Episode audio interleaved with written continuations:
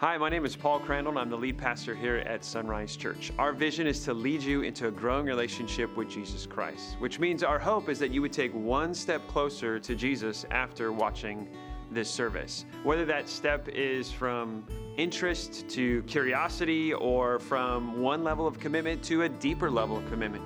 Whatever that is, we want to respect the pace of your spiritual journey and we want to help in making that next step. In fact, personally, I want to help as well. You can email me after the service at paulc at isonrise.com. That's my personal account, and I would love to know how I can help you take one step closer to Jesus. I believe after watching the service, you're going to find that our church is a safe place to hear a life changing message. So please enjoy the content you're about to view and email us so we know how we can help you take your next step closer to Jesus.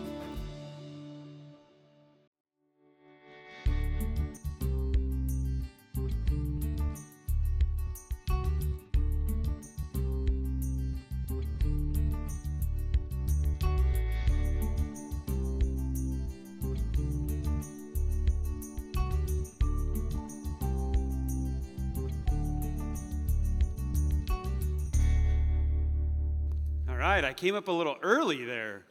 Sorry about that. You're like, why is he awkwardly standing in the darkness? Because I am Batman. I was born in the darkness. No, um, just kidding.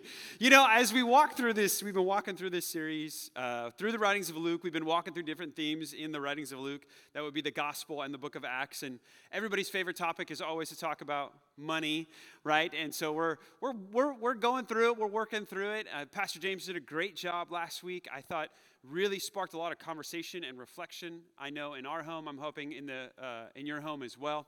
You know, something that I think comes out in this, and I don't know if you've ever uh, put yourself in these categories, but we often do this in premarital counseling. We tell couples, hey, most likely, most likely, one of you is going to be the spender and one of you is going to be the saver. I like to call that person the savior. Yeah, you can tell which one I am, right? You're like, hmm, right? So we tell couples like it, it's going to be that so you need to talk about you know communication on roles on who's going to do the budget who's going to do different things. And and i think you know I, i've got to say this for the spenders out there if you're a spender don't raise your hand okay? That's that would be weird. Um, we can tell by your dress what you are okay? When your husband's wearing kirkland head to toe saver right? He's the saver, okay? When we all, like Pastor Jason and I, we were talking about how we're gonna notice all the Costco flannels that come out like at our church could be like, hey, you have the same four flannels that Costco released too, right? That's us. That's the savers, right? Bundle it, put it in bulk. But I do, I would say, I think when we're talking about money and finances, I think spenders can get a bad rap. I really do. Because I think spenders were often just categorized as those are the people with the money problems, right? The savers, those are the good ones. Okay, in reality, savers are sinners too. I was waiting for my wife to be like, Amen. there you go. Right? It's true. And here, like, if you're a spender, right, you can get into an unhealthy place where you're impulsive, where you're greedy, where you're vain. Absolutely, that can happen, right? Savers, though, too, could get to a very unhealthy place where they become uncompassionate hoarders right? So, really, we can fall to kind of like two extremes when it comes to the handling of our money. We can fall on one side where we just kind of throw the money away, and we can fall on the other side where we grip that money too tightly. And that's where I am. And I've, I've just confessed, I'm a saver. I love to budget. You can ask my family. I love to budget. If daddy's on the computer screen on a Friday, be like, what do you, daddy, what do you do? Want to play a game? I, I got to do the budget. And they're like, uh, I'm like, you want me to teach you? My kids are like, no. Can I do chores? Can I scrub the toilets, right? Because I budget every single penny. Every single penny, I can tell you trends. Like, I know what the true cost of inflation is. I can tell you because I can look at the budget trend of my grocery budget.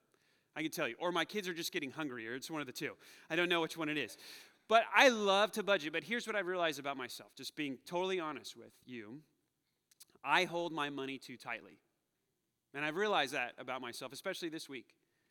I realized that, yes, it, it feels good to be a saver, and there feels like there's a sense of nobility to it, right? Like virtue to it. But there's a messy side to being a saver, too.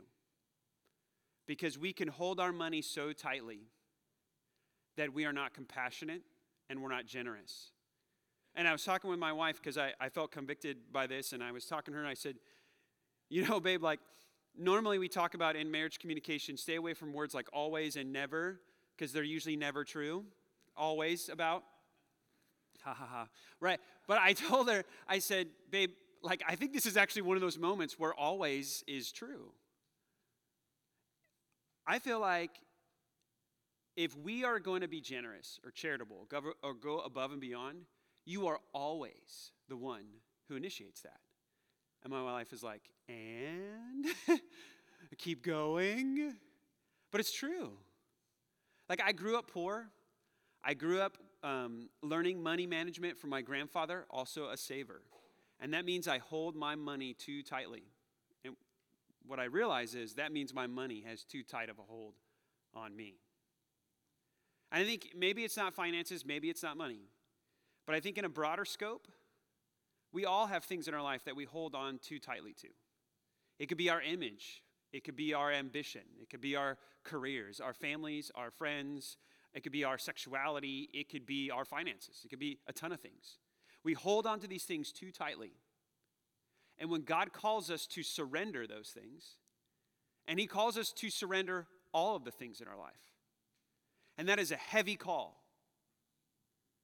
And we realize when we're confronted with that call, give me it all. I want it all. Surrender all control to me. That's a call that is impossible for us to meet. Impossible. At least on our own. We cannot loosen the grip that we have on our life. We can't loosen the grip that we have on our finances, on our ambition, on our families, on our comfort. We can't, we can't loosen the grip without God's control. It is not natural for us to say, Fine, God, have it all. And we're going to be confronted with a young, rich ruler in the ministry life of Jesus who receives a call from Jesus to surrender something in his life the thing that he is holding on so tightly to. And we all are called to surrender, but that surrender looks different for each one of us because each one of us has something different that we hold tightly to. But when we receive that call, we're going to be immediately confronted with the impossibility of meeting that request.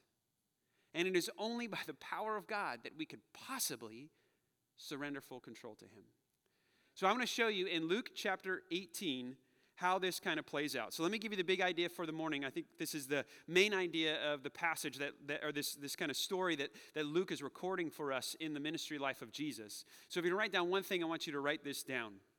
God won't or doesn't call you further than he's willing to take you. God doesn't call you further than he's willing to take you. God will call you a great distance, a significant distance, something that's beyond you. You don't have the stamina, for it, you don't have the perseverance for it, you can't, you can't power your way to the distance that God calls you to. But here's the beauty of it He'll walk with you and He'll carry you if you humbly ask for help and cry out for His mercy. So let me show you how this is incredibly clear to us in a conversation that Jesus has with a rich young ruler, a man like me who is holding on too tightly to his finances. So go to Luke chapter 18. We're going to start with verse 18. I want to read through the whole passage, and then we're going to kind of walk through this discussion that Jesus has. So, Luke chapter 18, verse 18, it starts like this A ruler asked him, him being Jesus, Good teacher, what must I do to inherit eternal life? And Jesus said to him, Why do you call me good? No one is good except God alone. You know the commandments do not commit adultery, do not murder, do not steal, do not bear false witness, honor your father and mother. And he said, All these things I have kept from my youth. When Jesus heard this, he said to him, One thing you lack, you still lack. Sell all you have and distribute it to the poor, and you will have treasure in heaven. And come, follow me. But when he heard these things, he became very sad, for he was extremely rich. Jesus, seeing that he had become sad, said, How difficult it is for those who have wealth to enter the kingdom of God. It's easy for a camel, or easier for a camel to go through the eye of a needle than for a rich person to enter the kingdom of God. Those who heard it said, Then, then who can be saved? But he said, What is impossible with man is possible with God. That's where we get our big idea. And Peter said, See, we have left our homes and followed you. And he said to him, Truly I say to you, there is no one who has left house or wife or brother or parents or children for the sake of the kingdom of God who will not receive many times more in this, in this time and in the age to come eternal life. This is a really hard discussion to unpack because Jesus is going to confront this very wealthy individual with an extremely high call. And at times, what we do when we're reading the scriptures is when we are confronted with a heavy call, we try to tame it down. That's not what it actually says. And you got to be careful with that. You got to be careful with that because what you don't want to do is you don't want to turn down the volume on Jesus' voice when he wants it to be high. You don't want to tame Jesus. Like, ooh, that's not comfortable for the 21st century American hearer. That's not going to ring well with the audience. That's not politically advantageous, Jesus, if you're looking for an applause or you're running for a campaign. But Jesus isn't campaigning, right? He doesn't need our votes. In fact, Jesus ran one of the worst political pa- campaigns in first century Palestine because at the end of it, what happened? They killed him. Not a great political strategist, right? That's not very good. Jesus wasn't about being a popular. Jesus wasn't about the applause. Jesus was about the truth. Jesus was about helping others see the reality of what was really going on in their hearts and in the world. And so when we hear these very difficult passages and challenges, we need to ask ourselves I can't tame Jesus. Now, I want to know what he's saying, but what I don't want to do is I don't want to make Jesus feel more comfortable to me. I want him to be clear. I want, to, I want him to be clear to me so I know what he's saying. But I'm not going to use my comfort as an indicator that I'm reading this passage right. Okay, and here's one of the ways I think we tame this passage sometimes. What we try to do, and I want you to look at, look in verse 22, because some of this I think is somewhat founded on, on, on biblical reasoning. Okay, look at verse 22. There's a phrase here that's used that, if you're familiar with the scriptures, especially the teachings of Jesus, especially the teaching of Jesus on money, this phrase may indicate something to you. Look at verse 22. In verse 22, it says, Sell all that you have and distribute it to the poor, and you will have treasure in heaven. Now, that phrase, we may think, oh, I know what this means. Treasure in heaven. What he's talking about is heavenly rewards. What he's talking about is that when we enter into heaven, heaven will look different for each person who's there. We get into heaven how? By faith in Jesus Christ's death and resurrection for the forgiveness of our sins. That's how we get into a right relationship with Jesus Christ. And we will enjoy that relationship for all eternity in the new heavens and the new earth. Now, when we get to that point where we're in heaven, there are rewards for us to enjoy based on our obedient lives. So you will be rewarded based on the actions that you've done.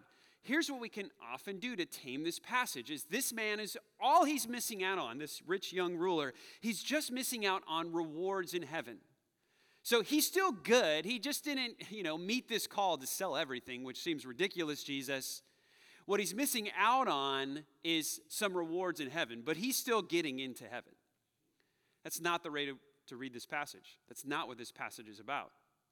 Yes, oftentimes Jesus will use treasure language to talk about the rewards we will experience in heaven, but that's not what he's talking about in here.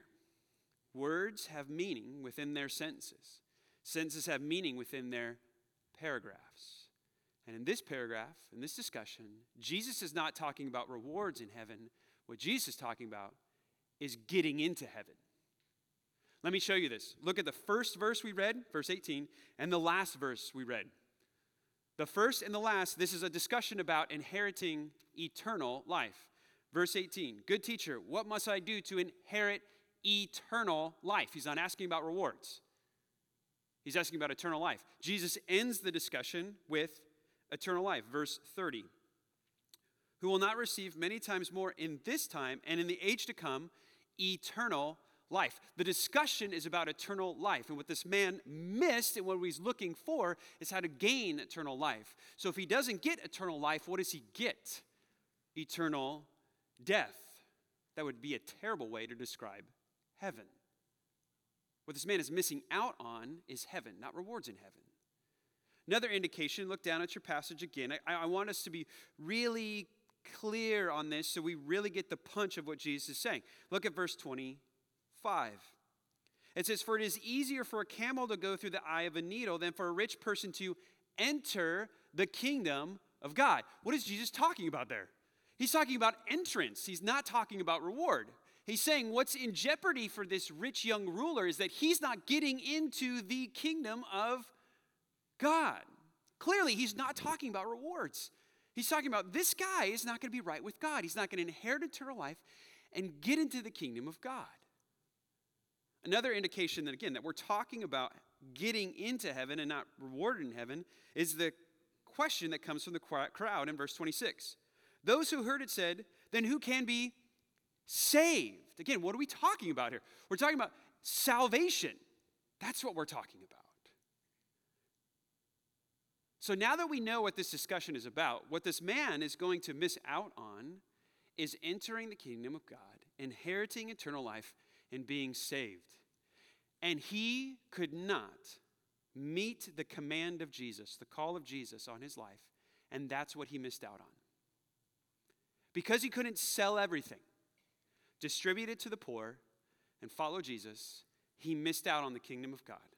He missed out on eternal life and he missed out on being saved.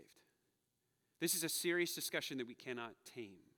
Now, why did he miss out on that? Let's walk through the passage from beginning to end now that we know what this whole discussion is about.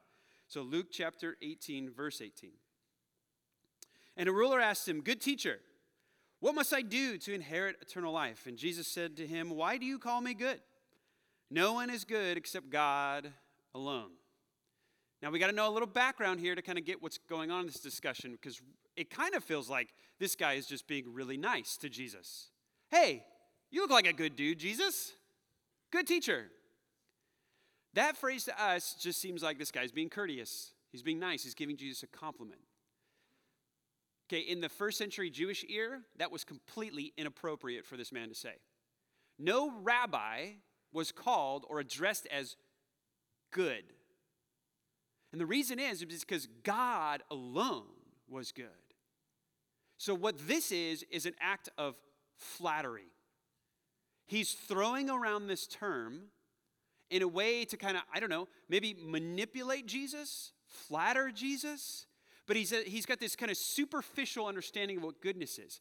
The Jewish audience at the time, hearing what he was said, probably would have, probably would have sucked in a little bit like, oh, what did you say? because the rabbis were not called that. They wouldn't allow that. And the students knew that that phrase was only to be used for God. And that's why Jesus' response is, whoa, why do you call me good? Hold on, let's not throw this term around here. No one is good except God. And then Jesus is going to turn the conversation, because here's what I think Jesus does. He just kind of skirts past the flattery, right? He knows what's really going on in this man's heart. And he says, let's now move the conversation to talk about your goodness. Right? What does Jesus say? He moves past this flattery, this superficial use of good, and he says, You know the commandments do not commit adultery, do not murder, do not steal, do not bear false witness, honor your father and mother. Okay, that feels a little weird, right? We're talking about inheriting eternal life, and then Jesus says, Let me show you the law. And it kind of feels like, is Jesus saying, we can merit eternal life? Like, give me your moral resume and I'll see if you can get into the pearly gates. Is that what Jesus is saying? I don't think that's what Jesus is saying. And we'll see that later in our verse. We'll see it in verse 27 when Jesus talks about how it is impossible for man to meet the call of God. But let me show you another huge indicator that Jesus is not talking about merit. It's not what he's doing. Look down at your Bible in Luke chapter 18, because right before this discussion, Luke happens to record a story that Jesus told. And in this story, we see somebody who thinks they can merit God's affection, that they can earn God's love, that they can inherit eternal life by the good things that they do. They can be righteous on their own.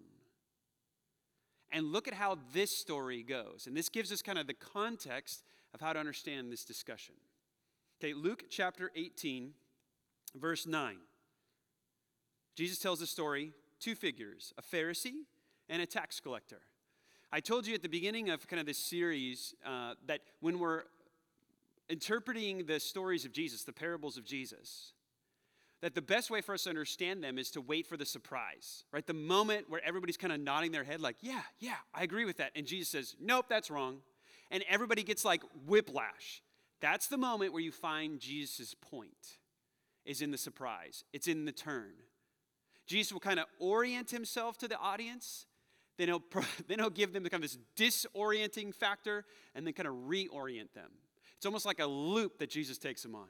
Jesus says, okay, now we're connected. Let me just, let me just make you upset. You're going to throw up. Right, here's the loop. Woo! And everyone's like, whoa, what happened? And then Jesus says, well, let me, let me now elevate you to a better way of thinking. That's how you can look at the parables of Jesus, just one loop. Okay, so let's look at the surprise. Jesus tells a story. He said, He told this parable, I'm in verse 9 of Luke chapter 18. To some, listen to this phrase, who trusted in themselves that they were righteous. Hmm. I wonder if this sounds like our rich young ruler. Well, jump back. I know I'm moving a lot here, but that's okay. You can follow me and soak in the screens. If you j- jump to verse 21 of Luke 18, Jesus lifts off all these commands don't commit adultery, don't murder, don't steal, don't bear false witness, honor your father and mother. He, gives five of the Ten Commandments, all kind of the horizontal relationship ones, the ones that are kind of easy to measure. It's hard to measure covetousness and idolatry, it's easy to measure adultery and murder. Verse 21 And he said, All these I've kept from my youth. This man sounds like, Hey, I'm good. I can merit salvation. Look at my moral resume. I am qualified for the love of God. Sounds exactly like the audience Jesus is thinking about when he tells this story. Jump to verse 9 of Luke 18. And he told this parable to some who trusted in themselves that they were righteous and treated others with contempt. Two men went into the temple to pray one a Pharisee, the other a tax collector. The audience is going to expect the Pharisee to be the hero, the tax collector to be the villain. That's where the surprise comes. But look at this prayer. The Pharisee, standing by himself, prayed thus God, I thank you that I'm not like other men, extortioners, unjust, adulterers. Okay, isn't it interesting? Those things he said, and then the commands that Jesus cited to the rich young ruler. Don't bear false witness. Don't steal. That sounds like an extortioner. Don't commit adultery. That sounds like an adulterer. Do you see how they're connected here? I'm in verse 11. Unjust adulterers, even like this tax collector. I fast twice a week. I give tithes of all that I get. But the tax collector, standing far off, would not even lift up his eyes to heaven, but he beat his breast, saying, God, be merciful to me, a sinner. I tell you, this man went down to his house justified. That means righteous. The sinner went home righteous. Why? Because he cried out for mercy, he humbled himself. This man went down to his house justified rather than the other. For everyone who exalts himself will be humbled, and the one who humbles himself will be exalted. Okay, so what is Jesus trying to do when he uses those commands? Don't commit adultery, don't steal, don't murder, honor your father and mother. Here's what he's not trying to do he's not waiting for the rich young ruler to say, Look, I did all those things. And then Jesus is going to be, Yay! Like Jesus is not waiting to applaud this man's merit. That's not why he's using the law. That's not what the law is used for. The law doesn't show us how to succeed, it shows us our need. Jesus isn't using the law like a vaccine, he's using it like an x ray machine. It's, it's not the cure, it's the diagnosis. This rich young ruler believes the law is a ladder to heaven. Jesus believes it's a window to your heart. It shows you the sin inside. Do you see that? What Jesus wants is not for this man to impress him. What Jesus wants is this man's confession. Let me give you the law and be humbled by it. Because when you're humbled by it, I'll help. When you cry out for mercy, like the tax collector, the story I just told, did you not hear it? Did you come in late to the service? That's what he's saying. Right? If you if you heard the story, you would know when the law comes out, you bend a knee. You don't stand up and puff out your chest. At that point, you humble yourself and say, I need mercy. So this man is like unblemished by the law so far that Jesus listed. So what does Jesus do? Jesus presses in, right? Only like our Savior can. Because now he gets to something that maybe we can't measure, but he can measure. Being the Son of God and knowing this man's heart, he can see the sin inside. And he says, Let's talk about that inside of you. Look at what he says in response to this man. When Jesus heard this, he said to him, One thing you still lack. Okay, that, now this is interesting. Jesus says, You lack one thing. I'm in verse 22. You lack one thing. And then he's going to tell him to do three things. Like, Jesus, are you Yoda? Like, what is going on here? Why? It's because we need to understand the three things really as being one thing. There's just three aspects of really one command that Jesus is asking. And that command is to surrender, to surrender it all. That's what he's asking for. Look at what he says. You still, one thing you lack. Sell all that you have, distribute to the poor, and you will have treasure in heaven. Come, follow me. Sell, distribute, follow. That's what you need to do.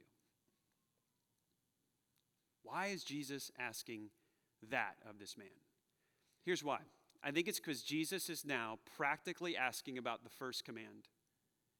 The first command in Exodus 20 of the Ten Commandments is, You shall have no other gods before me. I'm first. That's it. And what is this man worshiping? His wealth. He is holding on so tightly to his wealth, he can't worship Jesus.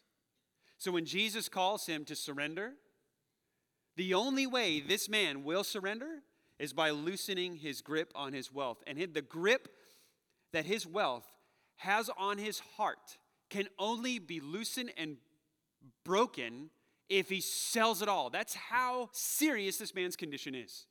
It's how serious his greed is. Now, you need to hear this. This is important. This is not the call that Jesus specifically gives to everybody. We see this, and we're going to see this later in our money series. In Luke chapter 19, Jesus meets a rich man who does get saved, and he doesn't sell everything. The call is not to sell everything. So, in particular, this command is specific. But in general, the command is the same surrender. Surrender what, Jesus? All of it. Right, let, let me show you this in, in, in Luke chapter 9. Luke chapter 9, verse 23. I want you to see that this is a command that is particular to this man, but in principle is generally given to every single one of us who wants to follow Jesus. Look at how Jesus describes it in Luke chapter 9, verse 23. And he said to all, if anyone, that means anyone. The Greek there means anyone. Just, I just want you, it doesn't get lost in translation. If anyone would come after me, listen to this. Here's the call. Let him deny himself, take up his cross daily, and follow me. What's the call for all of us? Death and denial daily. That's the call of Jesus. On who? On everybody. Everybody is called to surrender. This is what God calls of you. He looks at you and says, Give me your life. I will give it back to you better, but first, you got to give it to me. All of it. And that's what's happening with this rich young ruler right now. In order for him to deny himself, in order for him to die, in order for him to truly follow Jesus, he's got to get rid of all of it. All of it. Now, here's where we see how hard or how strong the grip is that this man's wealth has on his heart. Luke chapter 18, I'm in verse 23. But when he heard these things, he became very sad. I can't do that. I can't do that. For he was extremely rich. Jesus, seeing that he had become sad. Now, here's the crazy part there's an audience here. This man has spoken up, probably very impressive to the crowd.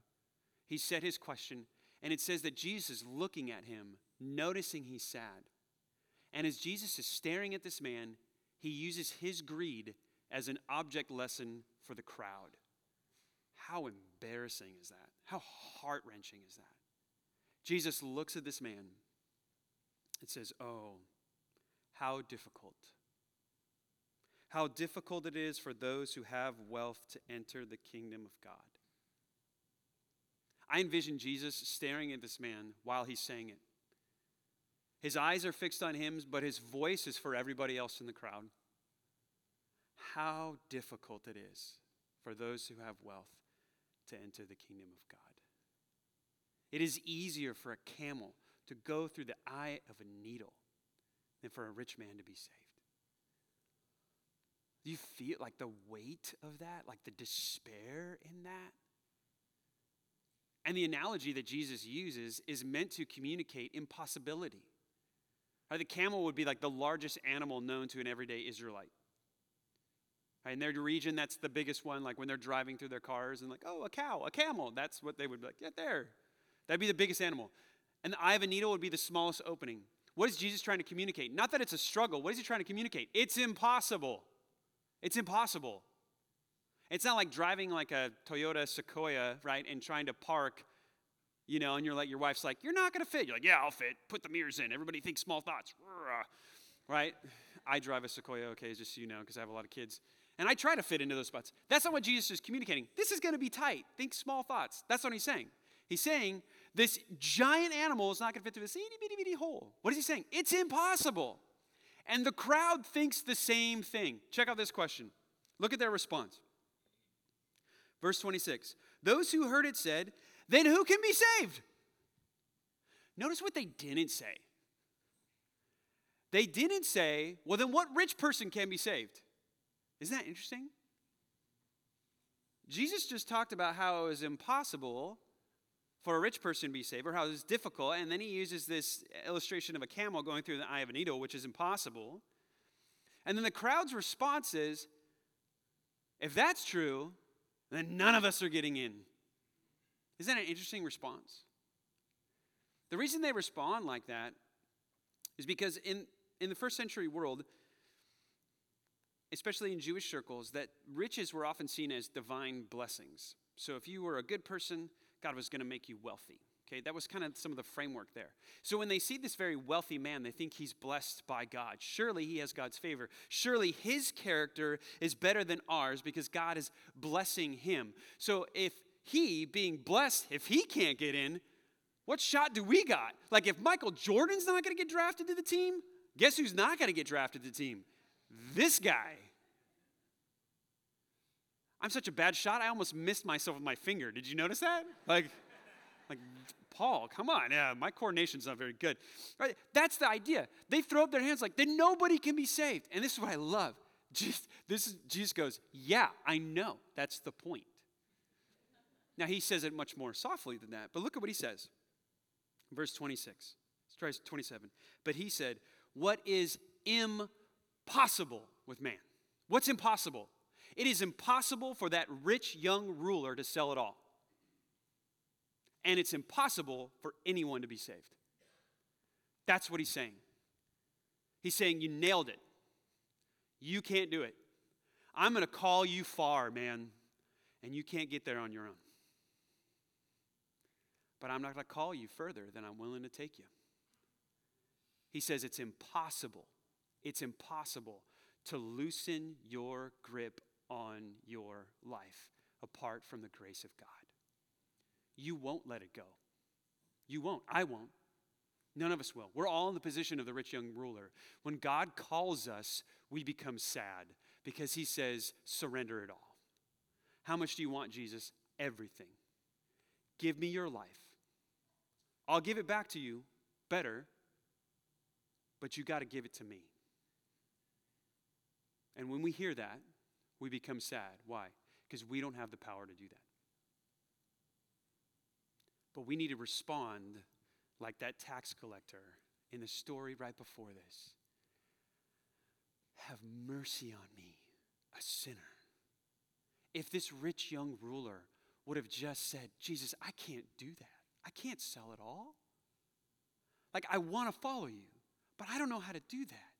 You got to help me. You know what Jesus would have said? Yes, I can do that. I can do that. Because what I'm waiting for is your humility. I'm waiting for your humility. I'm waiting for you to see that it is impossible for you to go as far as I want you to go. You need to know that only I can walk you that distance.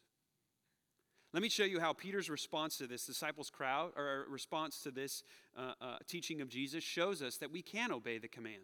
We can obey their request. We can surrender it all. It is possible. Yes, the call is high, full surrender, but we can do it. Let me show you this. Verse 29.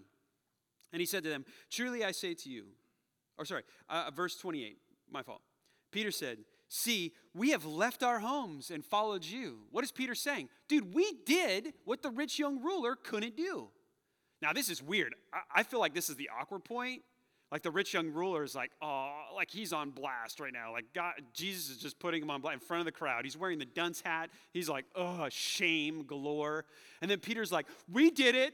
He couldn't do it, but we did it. That's what I. That's the sense I get, right? Now here's the crazy part. Jesus doesn't rebuke Peter. He doesn't. He says, yeah, I know you did. Peter didn't have to sell everything. The disciples didn't sell everything. But they didn't leave everything. They denied themselves, they took up their cross, and they followed Jesus. They left everything, they surrendered rights over everything. And look what Jesus says to him We've left everything. We left our house, or, or sorry. And, and he said, Truly I say to you, there is no one who has left a house or a wife, brothers or parents or children. Now, this doesn't mean abandon your families. That's not what I'm saying there. Okay, that would go against other scriptural commands. I think what he's saying here is you, you left wife as in then you didn't pursue marriage or that you, you left the idea of having a family to follow Jesus in this ministry. You put that to the side, that ambition to the side. Now we know Peter def- had a wife, so he had to let that go as he traveled. But Jesus is not saying, hey, leave your kids, come follow me, just they'll figure stuff out. He's not telling you to be a bad parent. That's not what he's saying. What he's saying is you've surrendered this right to building this life. You've surrendered this right to have control over all of this. And Jesus says, Here's how you'll be rewarded. For the sake of the kingdom of God, you will receive many times more, or many, sorry, many times more in this time and in the age to come, eternal life. What is he saying? Peter, you did it, and you will be rewarded. With the community of the church, that's what I think the blessing in this time is, and with eternal life. It is possible to obey the command of God only by the power of God. Now, hear me. I think there are, and you know this better than, than I do, you got to search your heart. I think you know that there are things in your life that you are gripping really tight to. And Jesus knows what those things are. Right? You can't hide those things from him. He knows it. And he calls us all, just like the rich young ruler, and says, Let go. Let go of it. You got to give me full surrender. That's the call, is to surrender it all. And if that is our posture, if our posture is one of surrender, to deny ourselves, to die daily, that call to surrender, that answering that call to surrender, if Jesus were to call you to sell it all, you would respond with a yes. But that call is to full surrender, to let go of all. And I know that feels impossible. That's how it's supposed to feel. But if you humble yourself and say, God, I can't let this go, help me, that's where He'll come in. That's where He'll come in and have mercy on you. If you humble yourself before God, He'll have mercy on you. He'll forgive you of your sins. He'll call you righteous and He'll start to transform your life. That's what He's wanting from you. So let's talk very practically. Right, we felt as, as pastors, as we were talking about this series on money, we wanted a real practical application. Okay? Now here's the hard part about this one is I feel like this is my application. so I'm giving you my application, and then I'm inviting you to join me in this. Okay? So this may not be for you. But I know that this is for me. Because, like I confess, what do I hold on to too tightly in my life? I hold on to my money. I hold on to my savings. That's what I hold on to. I hold on to that budget really tight. It's like a warm, comfortable lead blanket. Is the budget reconciled? I'm serious. There are times where I'm like, that receipt's not been reconciled. What category does that go in? And I'm just like staying up, like, I got to go do the budget. just Ask my wife. It's true. I need to release that. So here's the challenge that I'm going to take on, that my family is going to take on. We're calling it the 2% challenge. Okay, here's what that means. And I want you to think about it. We're not starting this till October. So not this week, but next week. We're calling it the 2% giving challenge. So, what we're calling you to is over the next 90 days, starting in October, so October, November, December, and right by Christmas, which is the time of savings money, anyways, so it'd be perfect we're asking you, inviting you, to give 2% more of your income to the church.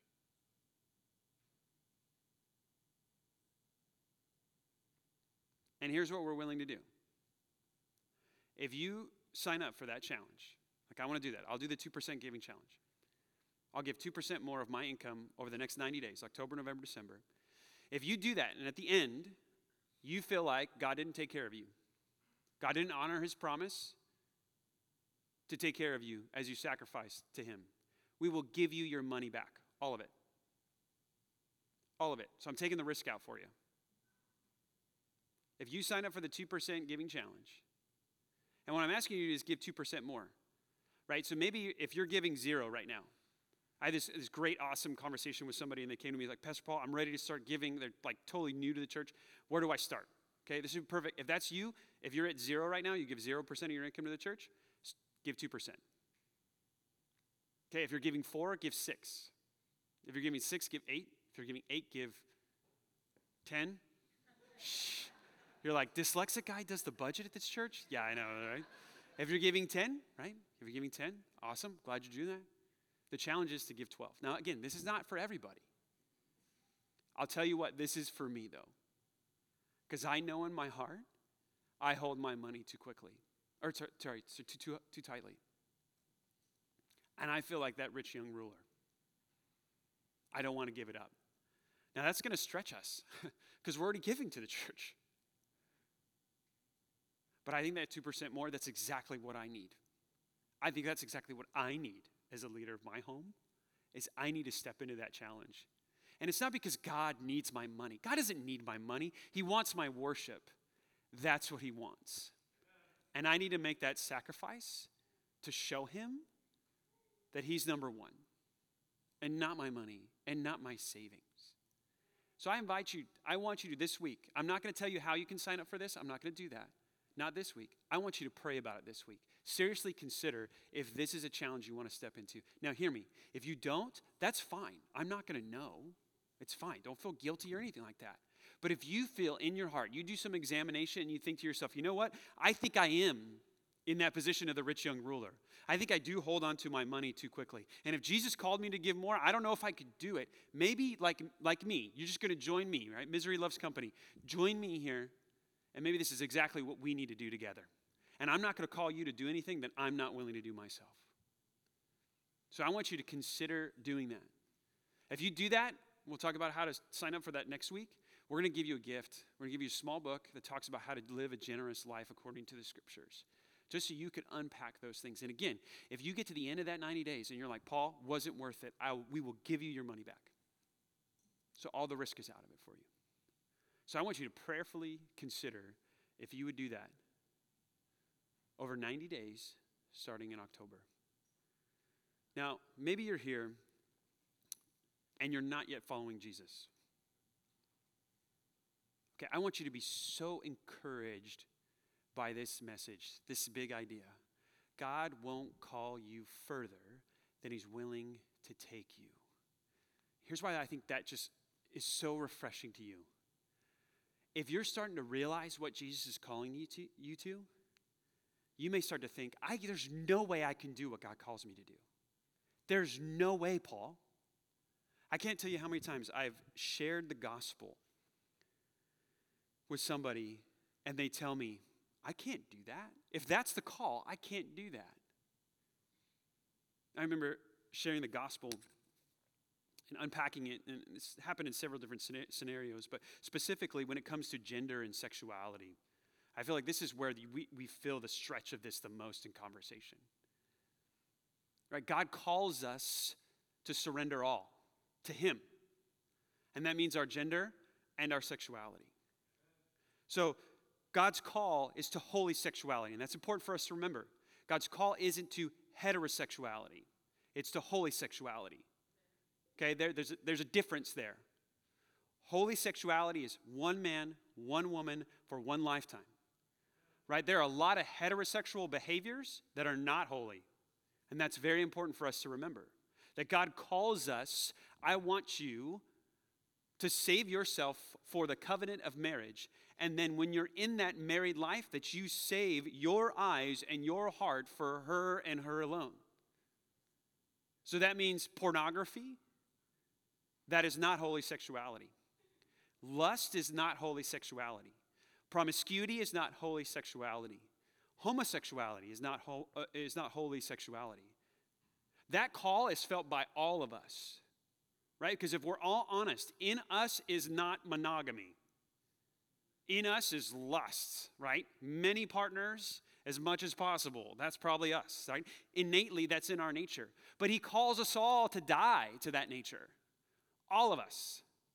And there may be feelings and desires and impulses in us that we feel like, but Paul, this is natural for me. I know it's natural, but our nature got corrupted by sin. My nature got corrupted by sin. And there's some darkness in here that is shameful and just gross. And if you saw it all, you might leave the room. But we all have that darkness in us. We all have that brokenness in us. But God doesn't run away from that. He comes right to that and He says, I'm going to call you to get it all cleaned up. And we just sit there and be like, What are you talking about? I can't clean up this mess. And He says, I know. I can. I can. Because I'm going to go as far as I'm calling you to. I remember sharing the gospel just, just recently and somebody feeling like, I can't do what Jesus calls me to do. I know what He's calling me to do, but I can't. And I said, That's exactly where you need to be.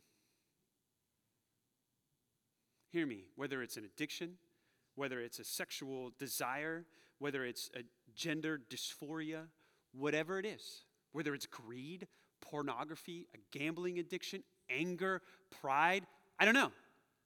Whatever the sin is, and you hear the call of Jesus to come and follow him, deny yourself. And if you're saying to yourself, that's impossible, I get it. Cry out for mercy. Ask Him for help. Watch Him forgive you, call you righteous, and start to transform you. He will not call you further than He's willing to take you. And I hope today, if you're feeling that, I could never do this Jesus following stuff because of what's in me. I would be denying myself. Yeah, I know. That's the call to deny yourself. Today, call out for mercy. You don't need to figure out how you're going to change. You don't need to figure out how you're going to transform your own life. You need to call out for mercy and watch Him change your life. Watch Him transform your life. I pray today is the day you call out for mercy and say, God, I can't do what you call, but I want to. Help me. I'm going to pray a prayer here in a moment. And if you want to take that step of faith, call out to mercy, call out for the mercy of God today, you can do that. Church family, let's pray together. Father, we love you and we thank you for who you are to us in Jesus Christ. And I pray for, for, for anybody in this room right now who's feeling that they are holding on to something in their life too tightly. The grip is too much, the knuckles are white, and we can't release, we can't let go. Oh, Father, I pray that you would loosen the grip today, that you would loosen the grip today. Father, I confess in my own heart, I, I hold it too tightly. I hold money too tightly. And I, I say it, and it sounds just like, what is wrong with me? I know my security and my safety is in you. Why am I holding on to some numbers in an account? It seems so foolish. I'm sorry, Lord. I'm sorry. And Father, I pray for those in this room that maybe they haven't stepped towards you, Jesus. They're, they're not ready to follow you because they know crossing that line means denying themselves and they don't feel like they can carry that burden. Oh, I pray that they would see that you are the one who will carry the burden for them. If that's you in this room and you want to call out to God for mercy, if you want to start following Jesus today, if you want today to be the day that you become a Christian, you could pray a simple prayer like this. Just in the silence of your own heart, just between you and God, you can say words like this. You can say, Father, I admit that I am a sinner and I can't do what you call me to do. But I believe that Jesus died and he rose again for the forgiveness of my sins. Today I call out for mercy. I need your help. And today I confess Jesus as the Lord of my life. It's in Christ's name I pray. Amen.